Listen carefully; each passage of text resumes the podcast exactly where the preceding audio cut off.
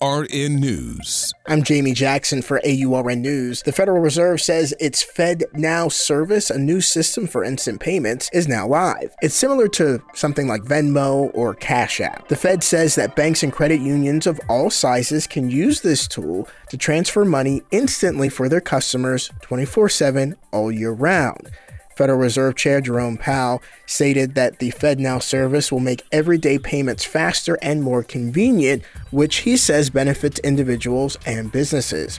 35 banks and credit unions, along with the U.S. Department of the Treasury's Bureau of the Fiscal Service, were already using FedNow. And according to the Federal Reserve, this new system will allow people to receive paychecks instantly and help businesses manage their cash flow efficiently. More banks and financial institutions are expected to sign up for the FedNow service. For AURN News, I'm Jamie Jackson.